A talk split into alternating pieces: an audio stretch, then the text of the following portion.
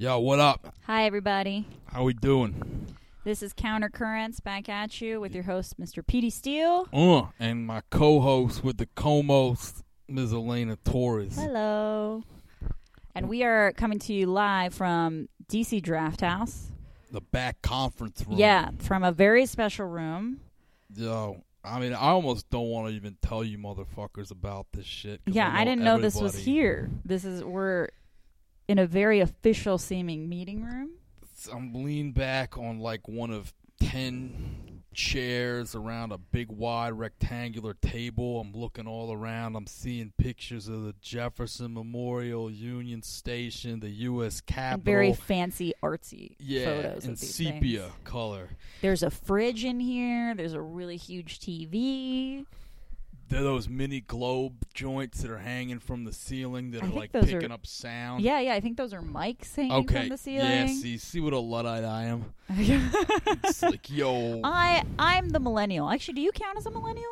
I barely do, but that's something that I always like to make kind of. I mean, I don't make a big elaborate deal out of it, but put it like this: Gen X, they said, ended in 1980, Mhm. 65 to 80. 81, when I was born, is when millennialism. So you are a millennial. Okay, but I don't feel like I. I'm at the very, very ass beginning of it. You're the OG millennial. Yeah, and my mother's a boomer, and my father's from the silent generation. What does the silent generation count? as? Silent generation is like 19. It's like Depression era up to like 45. He was Oh, 41. My dad just misses it. My dad's 49. oh wow, yeah. And these are just the tough people that you know Yeah. considered themselves in World War II, even if they never fucking flew out because Yeah. they dealt with a depression. They dealt with Well, it's a way crazier time to live when you're living during, even if you know you're not necessarily living in one of the many countries that had like combat in your backyard. And you had a real war, a war where like you know Exactly. the Germans be marching down Pennsylvania Avenue if you don't fucking suit up, Yeah. or your dad didn't, or whatever. Yeah, I think about that a lot. Just because Yeah. like that wasn't that long ago, and Right. we've been so lucky. And I don't know, not to get into that political um, No, conversation. We've lived but- off the fat of the land right for too and long. How exactly? How long is this gonna last? we got to get back to Christ, Elena Torres. I'm gonna start combing my fucking hair, put a smidge of pomade in there, wear a wife beater, start punching people in the face if they do anything above cigarettes. You know, There you go. just just serious spit and shoe shine shit. You know. right. I'll just be, I'll be like a spy. I'll Yeah. just t- I'll just tattle to you on people. That's cool. Yeah, you can be my beetle. Yeah.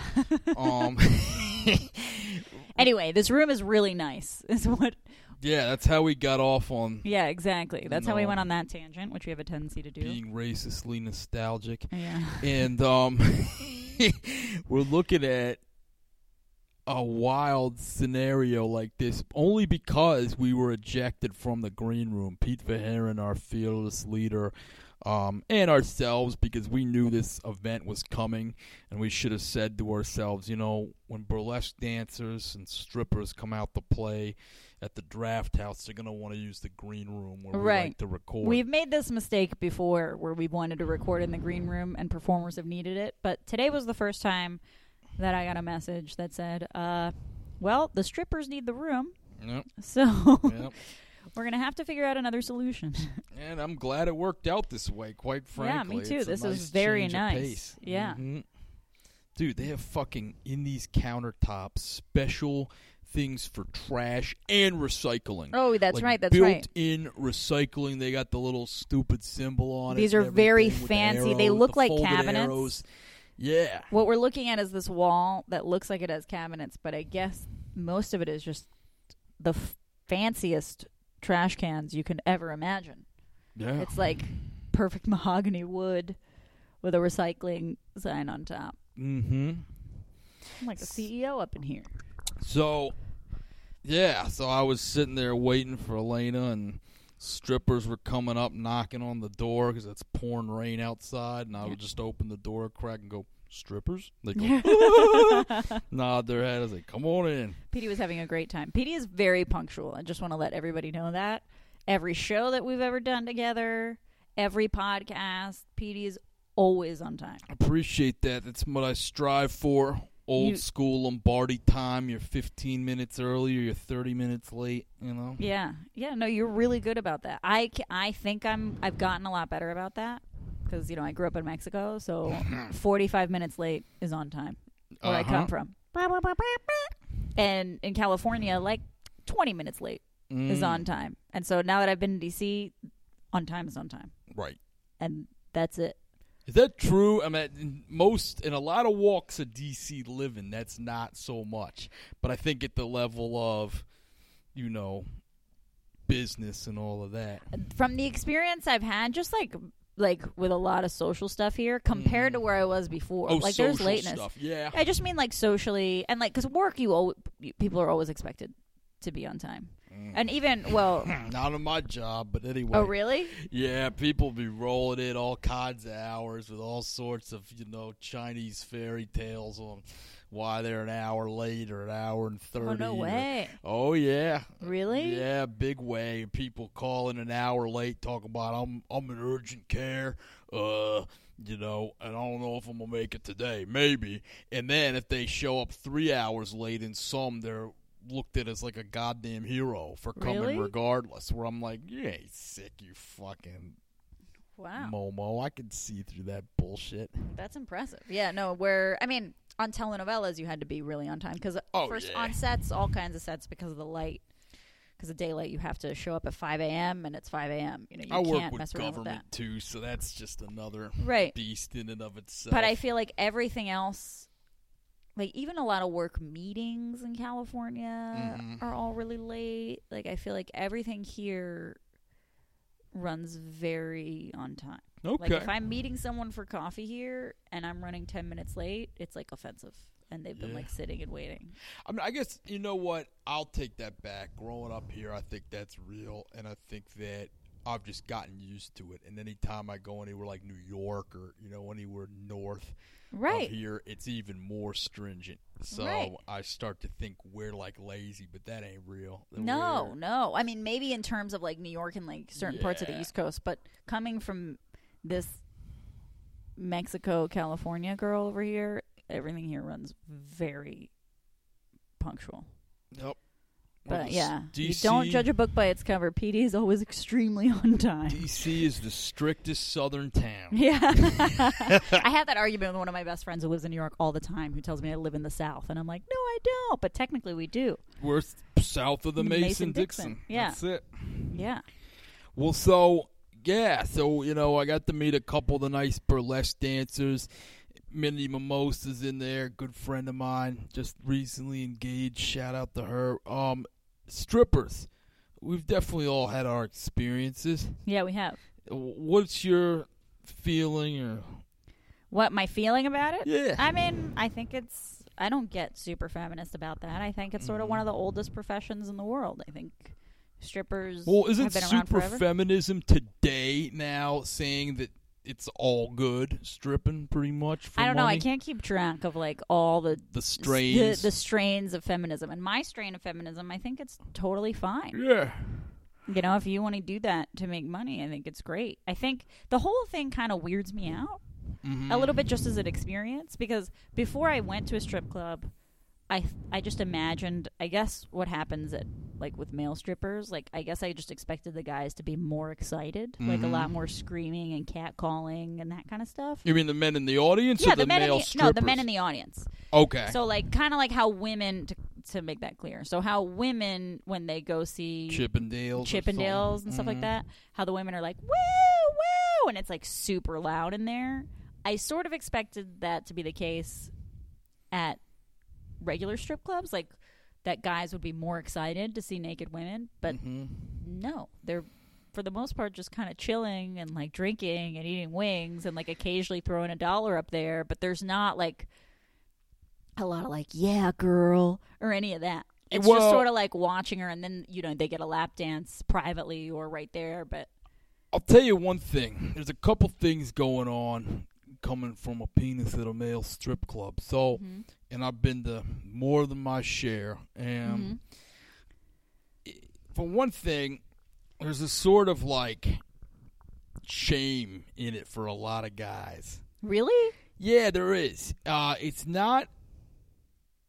If you're a stud like me, it's cool because it's not like I'm sitting there going like, "Oh yeah, this is as good as it's gonna fucking get. I'm gonna get teased. I'm gonna give away 200 bucks and go home or whatever." So a lot of guys you think feel shame because the fact that they're going means that they're not getting laid. Y- There's some homely motherfuckers in there, and not Yeah. even just homely. You could just tell they're not confident. You know, they're sitting Right. there, kind of like I don't know, looking around side to side. When the waitress comes up, they're not sure how to talk to her, even even though she's quite literally just giving you something tangible in exchange for your money, and it ain't a titty. You know, it's a fucking you know club soda or whatever Right. you can just tell watching a lot of men in strip clubs that they're just not the most well versed. But it's Right. an interesting bell curve, I think, because you have a lot of guys on that side, and then you got like you know, kind of studly guys that just want to have fun and are just like there. bachelor parties Yeah. and that kind or of even if they frequent them from time to time. I like to do that once in a while. You Right, know, that's right, not a bachelor party, but I'm not going to sit there like, you know, hiding my hat over my head like, "Ooh," paying them a Right. jack. No, fucking, I'm going up there and I'm gonna, you know, I'm not gonna make noise, but I'm gonna throw down some, you know, bills and smile real wide at the strippers, you Right. know, and do that sort of shit. Um, I guess that was I was expecting more of that when I've gone to strip clubs, but I guess that's a lot of what you're talking about. It's just a lot of like dudes that just sit there and sort of watch it and be weird. It's just Yeah. kind of like it's a little creepy. Even yeah, it is because even like the ones that are like, you know, kind of shy, but they're like confident enough to get up and actually like throw down some singles. They kind of just lay him there and then just stand all stoic, like they're fucking looking at like a taxidermy piece or something. you know? right, right. And, and just it's weird. It's so weird. It's so creepy. It has a kind of religious Yeah. aspect to Yeah. it, like I am the you know chief cleric. yeah. Do what you will amongst me. I will not be tempted in the year of our Lord, or something. Yeah. God, it's very bizarre. Yeah, sort of like you know in Spanish at uh, at Catholic mass. There's this part where everybody sort of bangs their chest and goes "mi culpa, mi culpa, Mi mi culpa." culpa, my fault, my fault, Yeah, my I'm fault." That reminds me like uh, like a lot of those guys, like my fault, my fault, my fault. It also really weirds me out that every time I've gone to a strip club and there have been guys in the group because every time I've gone it's been with a big group of people Right. and there's always at least one dude who's like that stripper likes me Yeah. and it's always like, what? and I'm like, I come got on, a shot. come on, you, like, come on, you know what's going on here, right? Like, it's a show. You know that's a show. But they, but every time I've gone, one dude is like, yeah, yeah, she was really into me, and I'm like.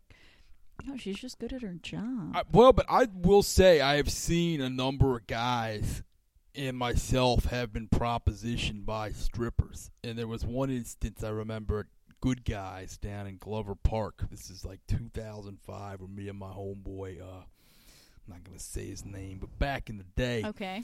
we were, you know, valet parking and shit like that. And I'd Mhm. known this dude since middle school. And me, him, and another dude went on down there, got fucked up, you know, and we're sitting, and this stripper gets off from the fucking pole and is going around talking to people like the way they do, asking for tips, shaking hands hmm and she sits by me and says, "Hey, uh, you want to buy me a drink or whatever?" And I said, "Buy you a drink for what? You know, like I'm frequenting this fucking place. I just got an attitude then, and I was fuck- Okay. and, and I was fucked up, and I wasn't even picking up maybe on all the things, and she wasn't even all that great or anything." But Okay. then she walks right over to the side of the table. My buddy, who's just sort of like a half-ass dude, he don't give a fuck. He takes his last twenty. I was like, sure.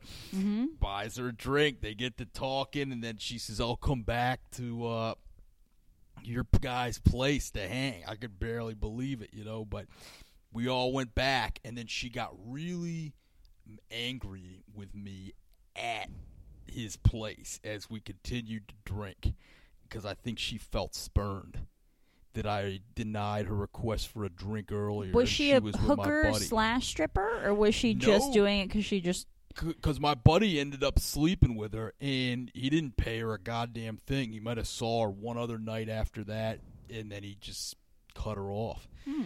But the whole time she was just saying like really kind of just like trying to get under my skin being like you're such a fucking idiot you know Mm-hmm. sort of like implying because you didn't like take the bait or Right, whatever right, buy right. me a drink you know i'm gonna end up with this guy or something so i just i was fucked up i was plastered and the verbiage escalated and i ended up saying something god awful to her that i won't repeat which Right. and uh Okay. and she lunged at me from across the room.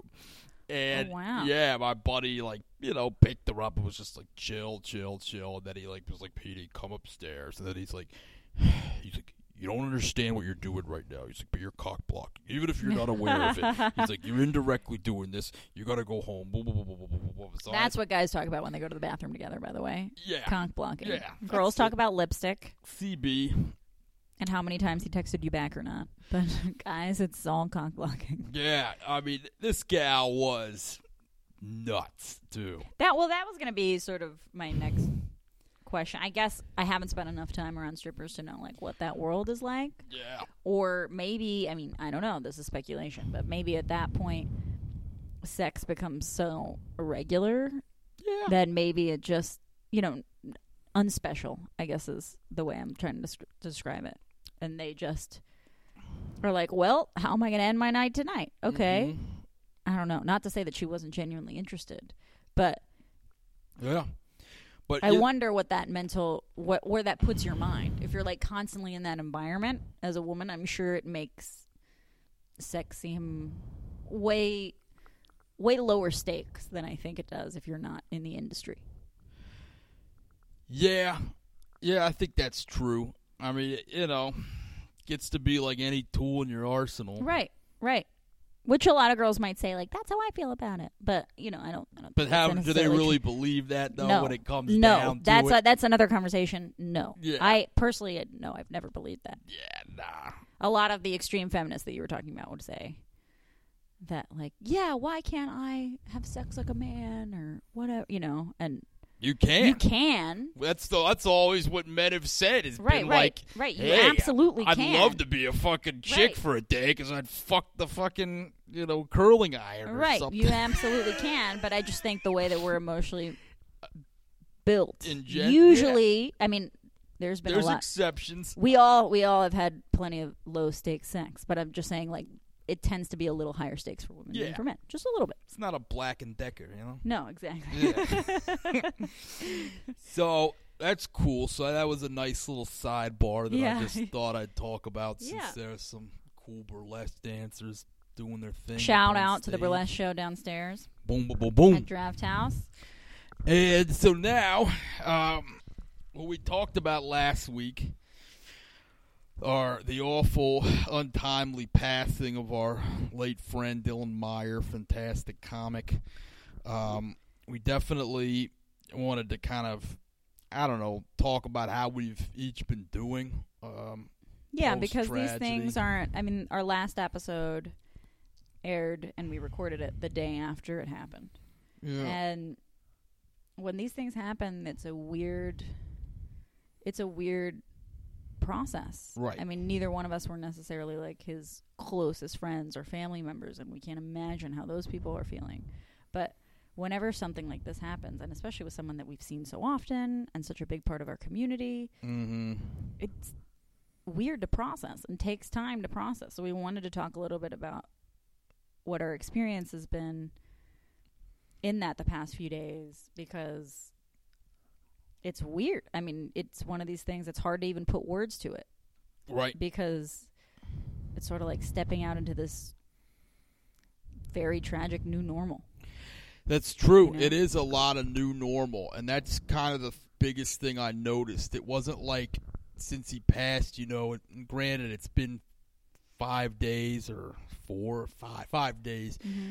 Like every minute of the day, I'm thinking about it. I mean, a lot of the moments of the day I am because it's fresh, but like it's not like it's so overarching that it's like all day Right. but then there's the strongest points that are most salient to me are when I could just feel like, oh wow, I'm not gonna see this dude ever again, I know. and it just hits me. I'm like gone. That's that's the adjective to describe it. Gone. Right. And uh, it, it, it hurts. It sucks. Um, I've known him since 2012 when we started off at the Dancing Crab, and he'd be at Potomac Grill. And at that point in time in DC comedy, there was maybe one show a night. Mm-hmm. So you know, getting on the Crab Friday night was a fucking must. Um, mm-hmm. and we had a few people, you know, that were still around the DC scene that you know will remain, you know, legends and were there at the time, like Chris Milner, Dylan, myself, Haywood. Um, but then there's a lot of people that kind of just fell by the wayside Right. and stopped doing comedy, or they just kind of just took big, big breaks. They never really stuck around with it. Um, but you know, getting to know the guy and seeing him at like Silver Spring, he'd work at this place, the Record Exchange, which was on the side of Georgia Avenue across from Fire Station One, and I would go there to do Fire Station Monday nights. And sometimes they'd have like a special showcase, or people would take up a room there, and Mm-hmm. I'd go across the road and ask him for, you know, what were the good hip hop picks or what kind of Mm-hmm. video games could I buy at old Nintendo games and Mhm. shit from 8 bit land. And, and he was just that kind of guy. He was like a, you know, a mid 80s type of guy. Right. And we had that sort of bond. He grew Mhm. up in Montgomery County. We knew we had a couple friends in common um, in and outside of comedy, but it just you know, I wanted, I felt really bad because when, you know, I hadn't seen him too much in the last few years, aside from occasionally passing him doing comedy or Mhm. occasional rooms or things like, I felt like I'd kind of let him get away um, for a while Mm-hmm. and I don't know what he was doing with his crew or whatever, but I was just kind of like, shit.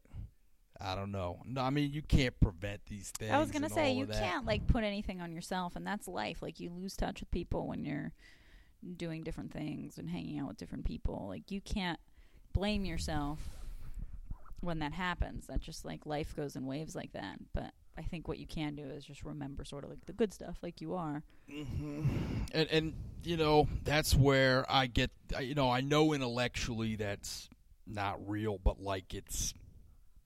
I still gotta wonder, kind of, because I'm an inquisitive dude. Uh-huh. Um, but so yeah, I thought long and hard if I, you know, wanted to go to the viewing or the funeral and everything, and I couldn't really bring myself to do it just because I do have shows. I have other things I got to do. Some Mhm. work both days during the day. I'm gonna be Mhm. fucking wiped. Um, it's funny, you know, being 37. You think back to when you know you met somebody in 2012, and you're like, oh yeah, 30 years old was a long time ago. You know, you just don't have the energy like that. Right. Um, and and I think he would want me to tend to doing shows and stuff and For sure. doing the party stuff. Um, so I mean, you know, respect to it. And, and funerals for me, I've been to more than my share. I'm kind of just. I think it's cool if that works for you to process it, but I made my peace. I took like took the day off Tuesday from work. I Mhm. took a 10 mile walk. I did a lot of reflection on all of this and Right. kind of what I need to do now and you know I'm I'm in a better place. I'm still kind of fucked up about it, but I'm I'm bouncing back. So Right. Yeah, I mean, how could you not be? I mean, I feel like I feel the same way. I mean, I the weirdest part is that it's just so sudden Mhm. and so unexpected. right. It's one of the only losses in my life where every I've unfortunately had my you know had a share of losses where people were too young, but it was sort of stuff that you would have said, yeah, that makes sense. As horrible as it is to say, you know, Mhm. with people that might have had certain issues or been sick or but this one was just it was just over. He was just fine, and then overnight, it's like this tragic. I know I said it before, but this tragic new normal. Mm-hmm. And people on Facebook, PD, I know you don't have Facebook anymore, but people on Facebook have been sharing one of his videos, like a video of his 10 minute set. Mm-hmm. I saw that video. And I watched it the other day. And the weird part was, is like, I'm never going to hear these jokes live ever again. And I knew them all by heart wow. because I've been, you know, I've been on shows with him Mm-hmm. and doing mics that he's been on f- since I started doing comedy. And th- that those jokes have always been in the background. And I think when you hear jokes a lot, sometimes you forget how good they are. Yeah. And I heard and saw Dylan do comedy so often that I kind of became immune because you just hear it all the time. Becomes like a white noise. Right. And his crowd work was so good, you're just used to it. And then the fact that I'm never going to hear him tell those jokes ever again, it makes it feel like as comics we should really appreciate each other Mm-hmm. and what we're doing. Because if you think somebody's shit is funny, watch it. Because you never know if you're going to be able to take that time again. And it's really what he could do was really magical. Like he could do something which was change a room. Is what I Mhm. call it. Is when an energy in a room is kind of weird and low key, and then somebody can come and just get everybody laughing and just light it up. And he would do that all the time. Mm-hmm. Yeah. And I just didn't, you know, it's not that I didn't Yeah. think he was funny. It's just when you see somebody every day, you just kind of forget. That's true. So that's just been like this weird trippy thing that just like all of a sudden and Friday night, you know, he did three shows and then by Saturday morning he was gone. And that to me is really difficult to get my Yeah. head around. And just my experience in comedy, he's always been around. Mm-hmm. In the two years that I've been doing it, he's always just kind of been around and he's like a huge part of DC comedy and just the fact that that whole dynamic is going to change, I think. Right. I think it's going to have a huge effect on the scene as a whole. To me, is very. I just can't stop thinking about it. Yeah. Which is. It just feels like some, like a rug got pulled out. yeah. Yeah. it's under all of us. trap door. And personally, I I think I do well with funerals Mhm. just because it's a way to like communally acknowledge what happened. I think Mhm. especially with something this sudden. I'm gonna go to the thing on Sunday, Mm-hmm. so when this episode comes out, I'm gonna go to that because I feel like I think it's gonna be packed. Oh And yeah. I think just sort of having this, like knowing that knowing that you're not alone to me is always important, and it just kind of like lays it to rest in a certain way right. because it was so sudden and it's all been so fast, and it's been just a few days mm-hmm. that I think the services are going to help just kind of put it to bed in a way. Just give some sense of closure because it's just so fast. I know I keep saying that, but it's just been it's the part that I can't wrap my head around. Yeah. You know, it's just like one, two, three. Bang. Yeah, yeah. I don't know. I mean, I think uh it's all very touching and everything, but I'm not gonna start watching your sets religiously. Fuck, you got you're on to me. That's what I. That's well, quite an angle, but you know, damn. Well, sorry to you your know, loss. sorry to change the mood. Of Yeah, this your room. loss. PD, I watch your sets religiously every time. I don't know what you're talking about. Yeah, yeah. I, I wish I could say it showed. In Uh, yeah. no. nah, nah. I mean, that that's good. I think um, if that's the way you find closure, that's cool. I just, man, I've been to enough funerals in my day where, shit, man, it just doesn't. Uh, it opens up new wounds for me. yeah. Very existential type Yeah. things. 'Cause that's the sort of person I am. It's how I think, and so. you know. Yeah, I mean they're hard because it's like super emotional and difficult and like this weird acknowledge. But for me, sometimes it's like with the telenovela girls letting out a huge cry, what we were talking about last week. Yeah. You know that that I think it was someone you worked with that says like every week. Yeah, yeah, yeah, cry it yeah. The old therapist, Yeah, professor. yeah. Yeah, for me, I think it's something just to like cry it out and acknowledge it. Mm-hmm. I think makes it easier, especially with something Right, right, right. like this. Yeah, for me, I mean, I already kind of did that. As much as I think I'm gonna cry, I think he would have appreciated it listening to uh, Melle Mel's verse on Beat Street. There you go. Just because I knew he would agree with the message being sent out, and kind of that whole thing was in response to a fictional death, albeit in the movie, but Right. who was a great artist, a graffiti guy, and everything. Mhm. Ramo, Ramo. But at any rate, um, you know, we'll shout out R.I.P. to Dylan Meyer, and Yeah. uh, you know, maybe we'll cover this again in a year or something. Have a fresher take on Right. what it is Right. um because this is the first person that we knew i think at least for me in a, the scene so to speak or a comedy scene that really passed that we kind of knew personally Yeah. so Yeah, here we definitely. go wild blue um we got a lot of great shows coming up A lot of great shows. Great shows. yes. Um, I'm gonna promote one extra because okay I'm on it on June 8th, the 10:45 show from Attack of the Comics. I'm gonna be on that this week. Mis- June 8th. Don't miss it. It's a great show always, but this Friday it's going to be extra special. 10:45 p.m. at the Yeah. DC Draft House. Our host Haywood Turnipseed Jr. It's Mhm. always a fantastic show. Um, we also have headliner Dan Cummins from Daddy Bear and Conan.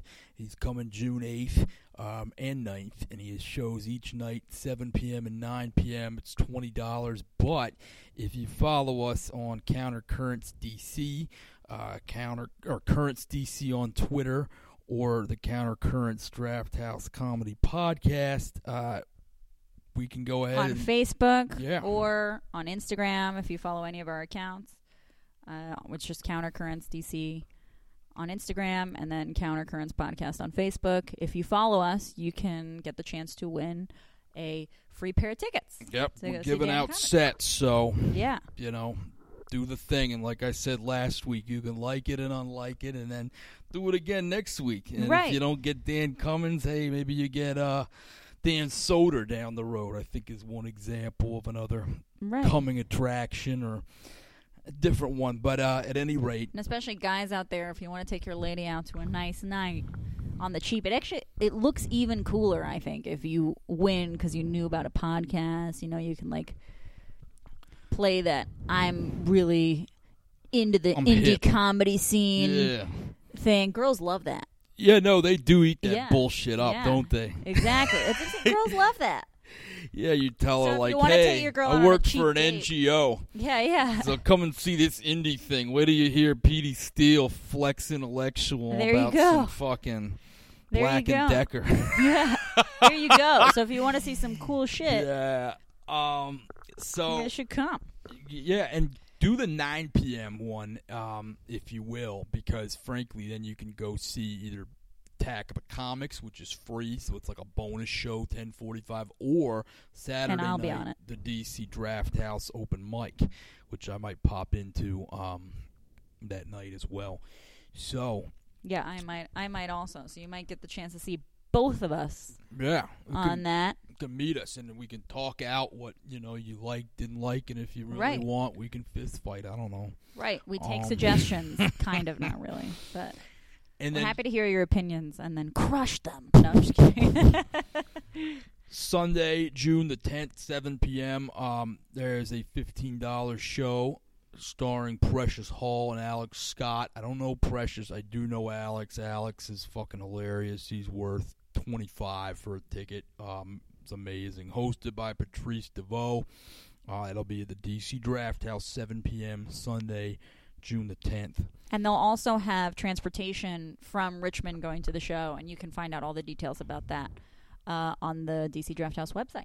Boom. So, uh, we definitely want to, you know, thank each other for making it here in this Yeah, of course. torrential downpour. It is a torrential downpour right now. And I feel like we could also, happen. when this airs on Sunday, I feel like Sunday too, it's supposed to pour like this. It's supposed to pour like this, according to my iPhone, Right. For days and days. Right. Yeah, I think uh, you know now that we got out of the cold, you know, God's just pissing on us. Yeah, seriously. He was like, "You thought you got out alive? Nah, Nah. So I hope you're listening to this with like a blanket. Like, big old parka yeah. and a Coleman." All right, so thank you all for tuning in. I'm Petey Steele, I'm Elena Torres. and this is Counter Currents. We gone.